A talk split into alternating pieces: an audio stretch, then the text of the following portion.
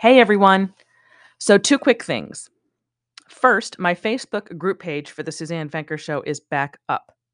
I'd been using that page for something else, but I have since moved it back to a private page just for listeners of the Suzanne Venker Show. I want a place where you all can talk with each other and where I can chime in periodically with questions and comments myself. So be aware that if you're itching to talk about the things you're hearing on this program, there is now a place to do that. Just go to facebook.com forward slash groups forward slash Suzanne's group. And if for some reason that doesn't work, just try going to Facebook and typing in the Suzanne Venker show, and hopefully it will come right up. And then click on join. Okay, secondly, when was the last time you took a hot second to write a review of this podcast? I get super sad when I check it periodically and no one's written anything in like a week. I just wanted to tell you how much those reviews mean to me and to the algorithms too. Pretty sure the more reviews there are, the more the show will appear in other people's um, feeds and whatnot. So if you think you'll forget, like I know I probably would, keep in mind you can pause this program right now and do it, and you won't miss a thing when you come back. We'll still be here in the same spot. That's my favorite thing about podcasts. They're like DVR, which is so awesome. Okay, on with the show.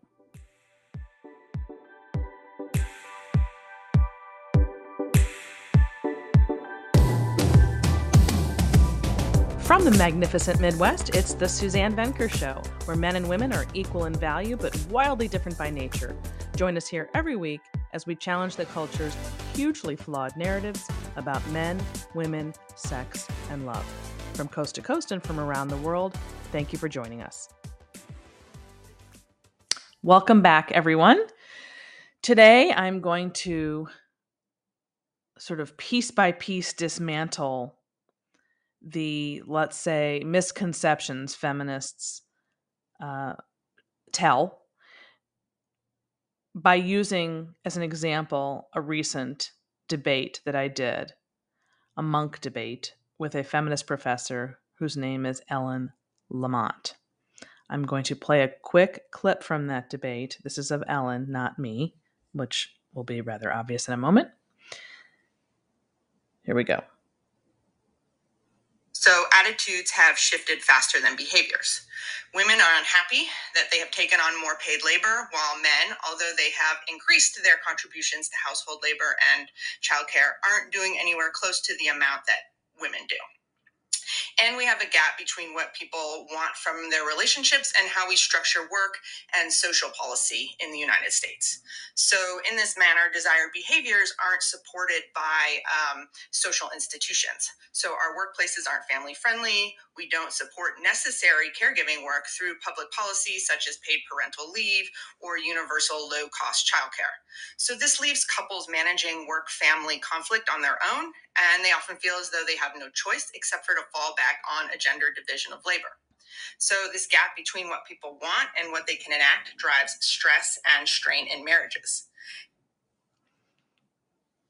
Okay, so that's the that's a portion of her opening argument that I chose because I think it gets to the heart of what her argument basically is, which is that the government, I mean, in effect, what she's saying is that the government can solve marital conflict by enacting social policies that would keep that conflict from occurring. I mean, that's essentially what she's saying. Um, where to begin? I I know you're probably having a strong reaction to hearing that, but rest assured, I'm going to get to all of this in today's episode. We're going to go piece by piece um, in response to some of the claims that she made, which are downright false and needed more attention than I could give it in the debate. Plus, I didn't want to go down a rabbit hole um, with the studies and research because I wanted it to be a really practical and useful debate. And I find that people tune out when they start hearing statistics left and right. So I didn't get into statistics in that debate, which I'm going to do today. And I have all of this stuff for you in the show notes. So, one of the things that is very challenging when debating the women in the media, most of whom are feminists, is that they throw out statistics that can be true on its face, sometimes are not true, just flat out false, but sometimes it can be true, but it requires considerable nuance to understand the meaning behind it and to flesh it out. And of course, that presents a problem for media because the media runs in sound bites. That's how Americans get their information essentially is in sound bites. If um, you're only getting your information from if you're relying on the media to give to give you the facts, you're getting basically sound bites, and those sound bites are incredibly, um, uh, what's the word, um, misleading because it doesn't give you the supporting information that you would need to understand the meaning of whatever it was they threw out which by the way is why youtube has been so successful because it gives opportunity for long term long form sorry interviews with people so that they can turn off their televisions and get substantive quality information. So that's what we're going to do today is take more of a time more time to um, to flesh out some of the things that miss lamont claimed that are just factually incorrect uh, and or misleading i heard from a lot of people by the way since the debate and I'm going to read one from a woman named Mandy who writes Dear Suzanne, love the debate. Ellen never talked about the well being of children, not once. It's always about the happiness of the adults. I would also be very interested to hear about Sweden's utopia from a person who actually lives there. I'm also curious to hear about the societal and tax costs of a, such a socialistic form of government. No such thing as a free lunch. Also, I don't understand how three months of parental leave is going to impact the child's life for the long run. And I think it's interesting that the people advocating for flexibility are also very black and white when it comes to traditional role marriage. I am a homeschool mom with two kids, and I also have an online business that allows me to work while still very little, while still contributing to our family income and watching and teaching my kids full time. Um, I'm also super doubtful that divorce rates are astronomically higher among traditional role marriages. Okay, those are all arguments that Ellen made, which if you haven't heard the debate, of course, yet, it's going to throw you a little bit, but that's that's what she's talking about, and I am going to cover that today. Um, I also had another comment on my one of my Facebook members on my private page for this um, podcast, the Suzanne Venker Show.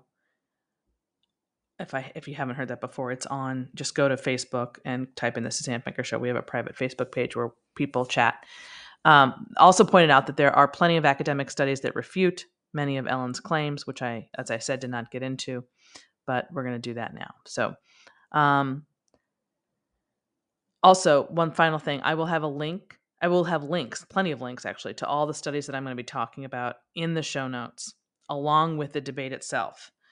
And you might actually consider pausing this episode right now and clicking on the debate in the show notes, listening to it first, and then coming back to this podcast. Up to you. It might be helpful um, to have that in your background, you know, in your brain before listening to to what I'm going to talk about today. Okay, let's go through Ellen Lamont's claims from that debate. Number one, quote, she said, at present, 70% of Americans hold egalitarian views so that they, what they want wait so that they want men and women to divide paid labor household labor and childcare relatively equally. That's essentially fyi what having an egalitarian marriage means. It's where you are interchangeable with your spouse and you perform the exact same tasks both inside and outside the home and this is supposed to represent equality I'm going to get into the nuance and some of the other stuff that she, not the nuance, sorry, I'm going to get into some of the other things she said rel- related to that. But before I do that, we're just going to shot down, sh- shoot down right away that argument. This is directly from Pew Research. And for those of you who don't know, Pew Research is a nonpartisan um, organization that regularly collects Americans' beliefs and attitudes about major issues. That's that's what it is. It's the premier source for what Americans want and think. Pew Research Center. 51% believe children are better off with a mom at home. And most Americans 71% believe that in order to be a good spouse, it is important for men to be able to support a family financially. And only 32% say the same about women. That is in complete contrast to her argument that, quote, at present, 70% of Americans hold egalitarian views. Now, if, and again, this is where it gets misleading, the terminology can be somewhat vague. We're going to get into all of that. For example, when you talk about the word equal, what do you mean? I'm in a what you'd call a traditional marriage structure. Or I should say I have a traditional marriage structure on paper, but there's nothing unequal about my marriage. So equal in someone like Ellen Lamont's definition or the average feminist definition, which is why I keep using this word all the time, is interchangeable. That's what equality means to them. To you and me, equality just might mean, I don't even use the word, but equal might represent more like fair, what feels equitable, so that somebody is not, um, you know, overwhelmed more than the other. But that suggests that you then have to get into the details of what the work is that you're doing. So, for example, I never compared the went went back, you know, back in the day when I was home with little ones, I didn't compare that work with the weight or difficulty of what my husband's work was. His work or tasks were no more or less than mine, and vice versa.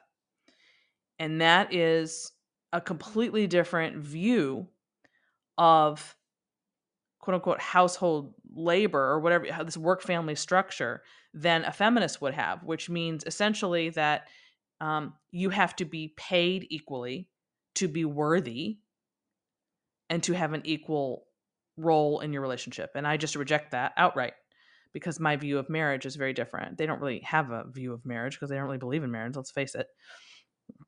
Um, because marriage isn't about that. It's not about playing tit for tat and having to be interchangeable. So the terminology is vague. And that's one of the things I said in the debate is that you have to be very specific when you're using these words that you're using. Another statement that she made ha- having to do with that egalitarian, you know, 70% of Americans hold egalitarian views. Women's increased earning power actually stabilizes marriage women's increased earning power actually stabilizes marriage. That's what she said. That is completely false. In fact, numerous studies have shown that the exact opposite is true. In 2013, the University of Chicago Booth School of Business published a paper that looked at 4,000 married couples and found that once a woman started to earn more than her husband, divorce divorce rates increased. And what was most surprising is that this data showed that whether the wife earns a little bit more or a lot more doesn't actually make much of a difference. So the researchers concluded that what really matters is the mere fact of a woman earning more. And you all know that I have talked ad nauseum about this subject and will continue to because it's so taboo, but very, very true. Um, and if you get people, you know, privately to, you know, not when they're not in public, they'll admit it privately. Um, they see what happens when women out earn their husbands. So the idea that as she put she put it, women's increased earning power stabilizes marriage is actually false. But again, look at the terminology stabilizes. Stabilizes would suggest that it makes marriage more stable, right? More sturdy, but that is not accurate. Okay, number two Americans who share responsibilities, work at home, are less likely to divorce. Okay. Again, terminology. It is certainly true Americans agree that both husbands and wives should contribute to household chores. That's just basic common sense. But the couples least likely to divorce are those in which the husband has a much larger income than his wife i.e., traditional gender roles. So the idea that you're less likely to divorce if you have a quote unquote egalitarian marriage where everybody's doing performing the exact same tasks is absolutely not true. So again, This is assuming that a quote unquote traditional marriage arrangement means that you're not sharing household chores. And that is absolutely categorically false. I don't know anybody in a traditional family structure. And I like to say traditional family structure because as opposed to say traditional gender roles because this this people have this idea of traditional gender roles as being um, where a man literally does nothing but earn money and a woman literally does nothing except uh, raise children and cook and clean and i don't i don't know anybody like that women are much women and men are much more um, flexible and nuanced today certainly with technology and all the changes that have occurred and just because you have a traditional family structure doesn't mean there isn't any sharing of chores going on so that's again the terminology matters you have to get into the specifics of what you're talking about Number three, she claimed that those who don't share tasks experience the highest levels of conflict. This goes a little bit hand in hand with number two. And that's, again, what do you mean by sharing tasks, right? So um, it is not true that if we're talking about Ellen's argument, her opening argument is that most Americans want men and women to divide paid labor, household labor, and child care relatively equally, then no, it is not true that these folks have lower level, levels of conflict. Conflict. It's the exact opposite. The number one reason marriages are so conflict ridden today is precisely because no one knows what their role is supposed to be anymore. The dynamics around gender roles and responsibilities when both parents work full time outside the home are, I mean, quite frankly, from what I'm seeing as a coach, a shit show. From my end, it's it's it couldn't be further from the truth that this is there, there's some utopia where everybody um, does the exact same thing and there's no conflict. And the reason for that is that Ellen's argument assumes that men and women, again, are interchangeable, which is why this egalitarian arrangement can never. That's the only way the uh, egalitarian arrangement could work, is if women and men were interchangeable. Because you have to ignore sex differences completely to believe in this concept of an egalitarian relationship. And of course, those of us out in the real world know that um, sex differences are real, that we live with them every day, that they don't have to be a bad thing as long as you're not playing tit for tat and as long as you're understanding and accepting the way men and women think, which is not the same. So, for example, we know that men are more linear in their focus, and actually, that's whereas women are more um, multi focused and can do several things at once more easily than men can, typically which is not to say that women are superior, by the way, because there is much to be said for men's ability to be completely focused. And I think women could use, you know, um, could, could be, uh, uh, you know, take a, what am I trying to say? Uh, a, a, play from the playbook. What, what am I thinking of? Um, from how men are able to focus. I'd like to be more focused. So this idea that women can do more than one thing that works really well for work and family, but it doesn't necessarily mean it's it's a win-win. So again, it's how are you looking at the differences and appreciating them and working with them rather than, you know, complaining about them. Men are also needed much more when their children become toddlers and up and older um, babies need their mothers more than they need their fathers. I mean, hello, our bodies gave birth to the babies, our bodies nurse the babies. Obviously, there's an attachment there that's different for mom than it is for dad. So, dad often feels kind of, um, you know, uh, out of place.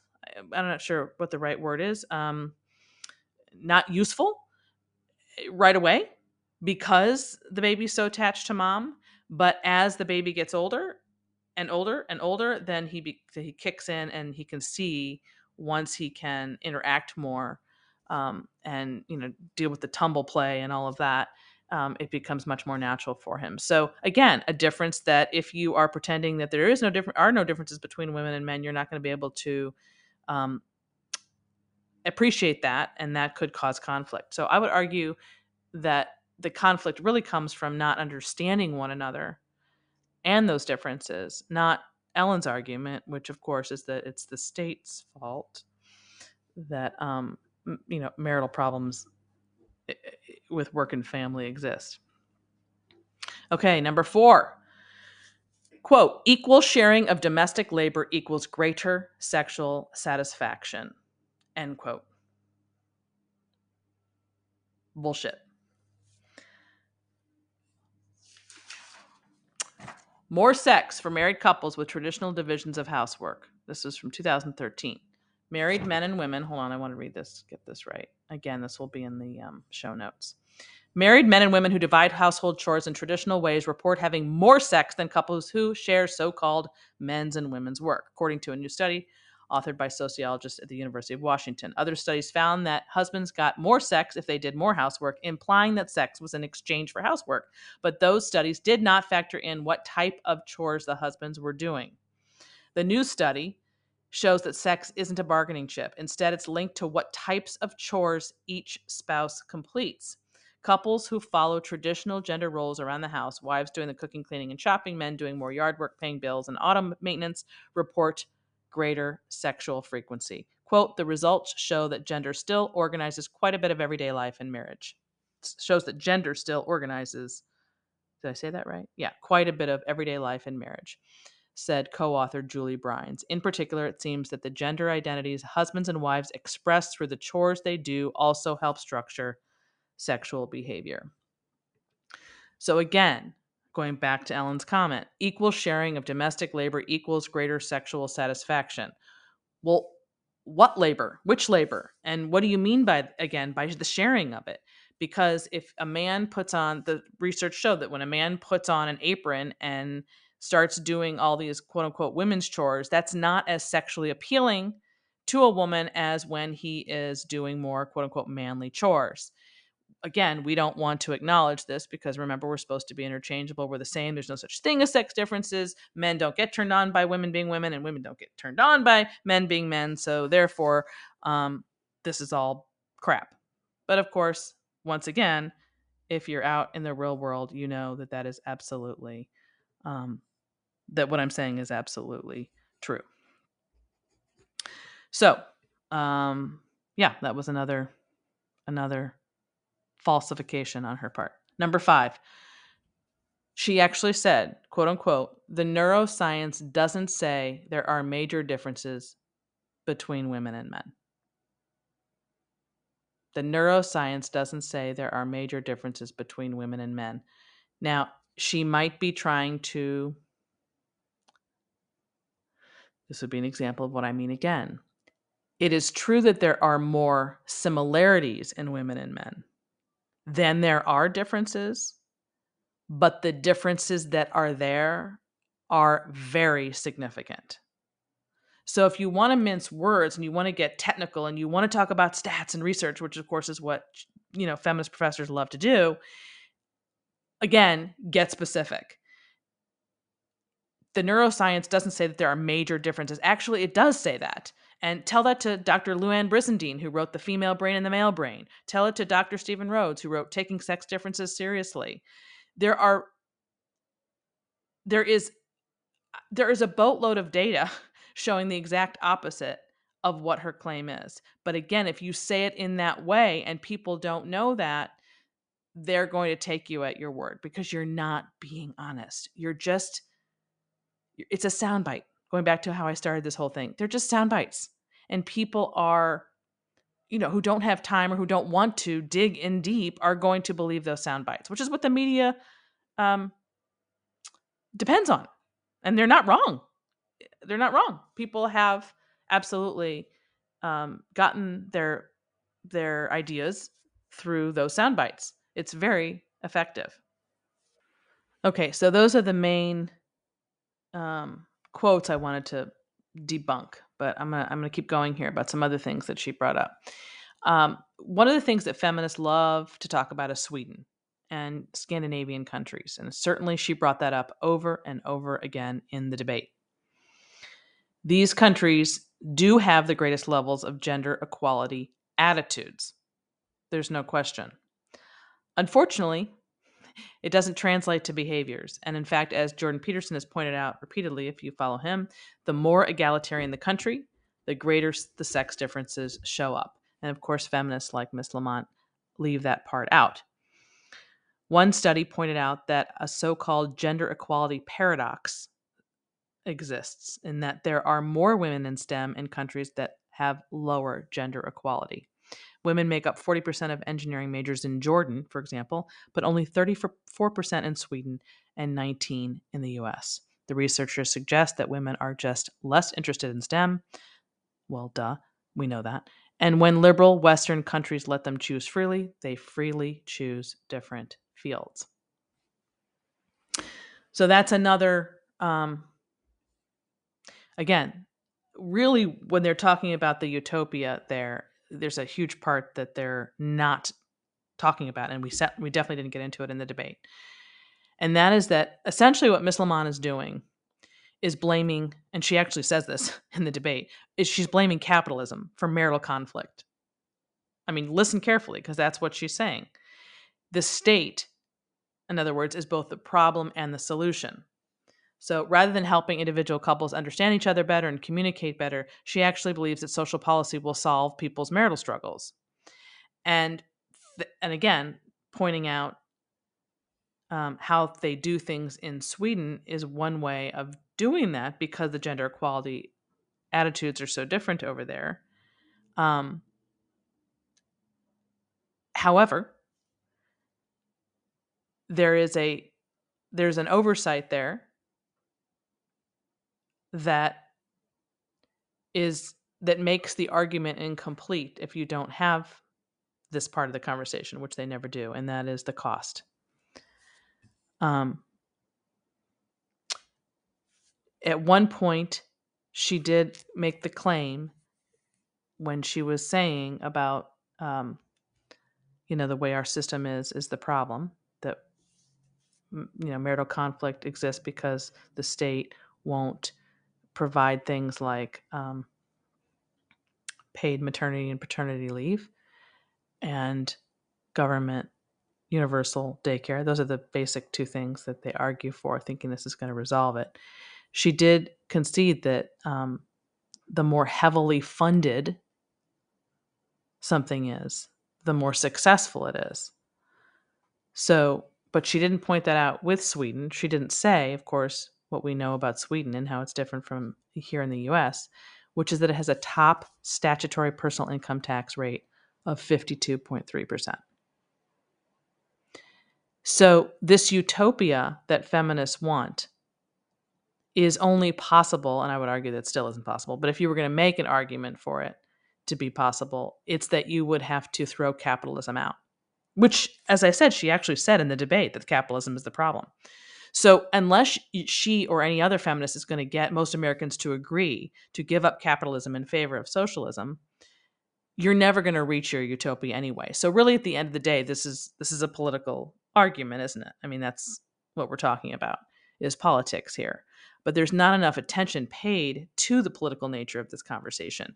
It's framed like it's just basic common sense or basic equity, you know, fairness from women and men need to be doing the same thing and it's just the right thing and it's fair and then women in their full potential and men in their you know being fathers at home like mothers and all this stuff sounds good but in order to um, put it into action, you need a completely different system.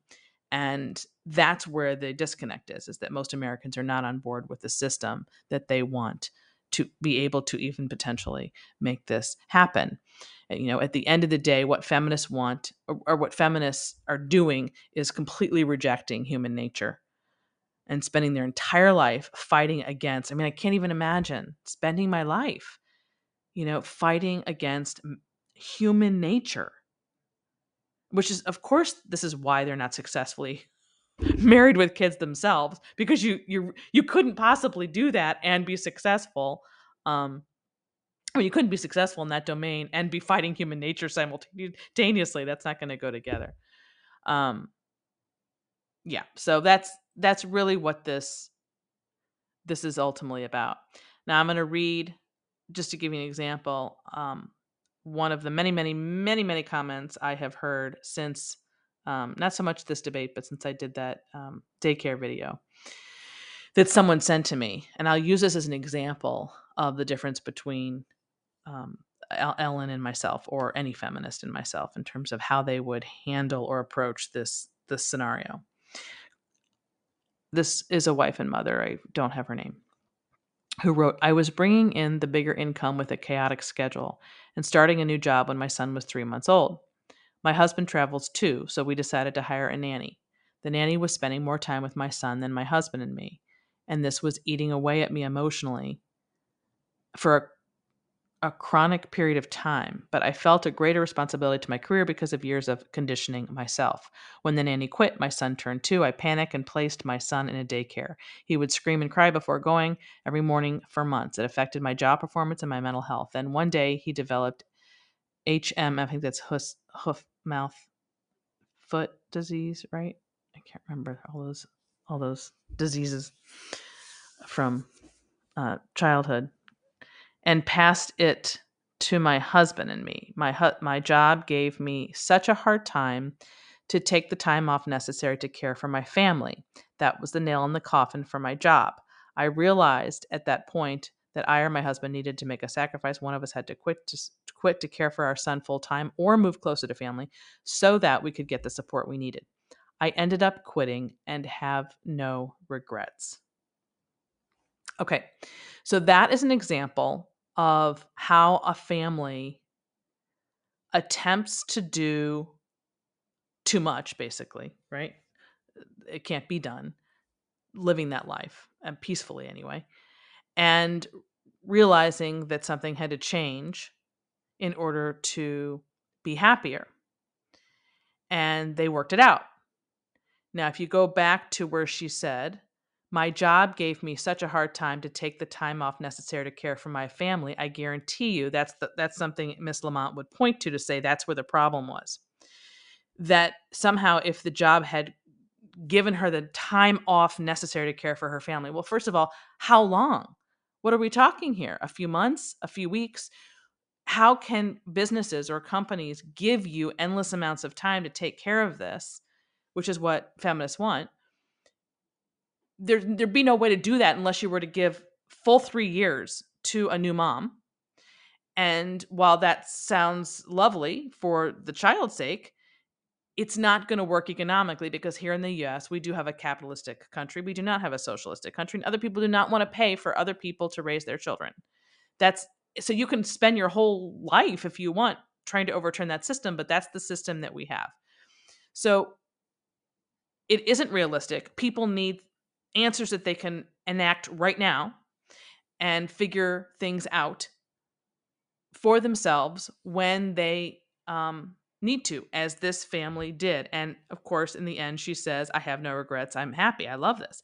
So the suggestion that the alternative would have been better is um, moot because clearly they worked it out. So I'm using that as an example of that's really where the disconnect is between a feminist argument for this scenario versus yours and mine. Um, yeah. You know, at the end of the day, everything is so everything is portrayed as being so black and white when discussing this topic on the part of feminists because they want you to think that you either and I did say this in the um, debate. I do remember this that you either believe in equality or that you either believe that when men and women um, can be equal, equally valued, let's say, at home, or you don't, as though the way to prove you are equal is to perform the exact same tasks both inside and outside the home that that proves some faux notion of equality or that you're equal or that, that your relationship is fair. Um, when of course it doesn't have to mean that at all that if you are not performing the same task that your relationship is not equally balanced. It absolutely can be equally balanced if you're not performing the same tasks.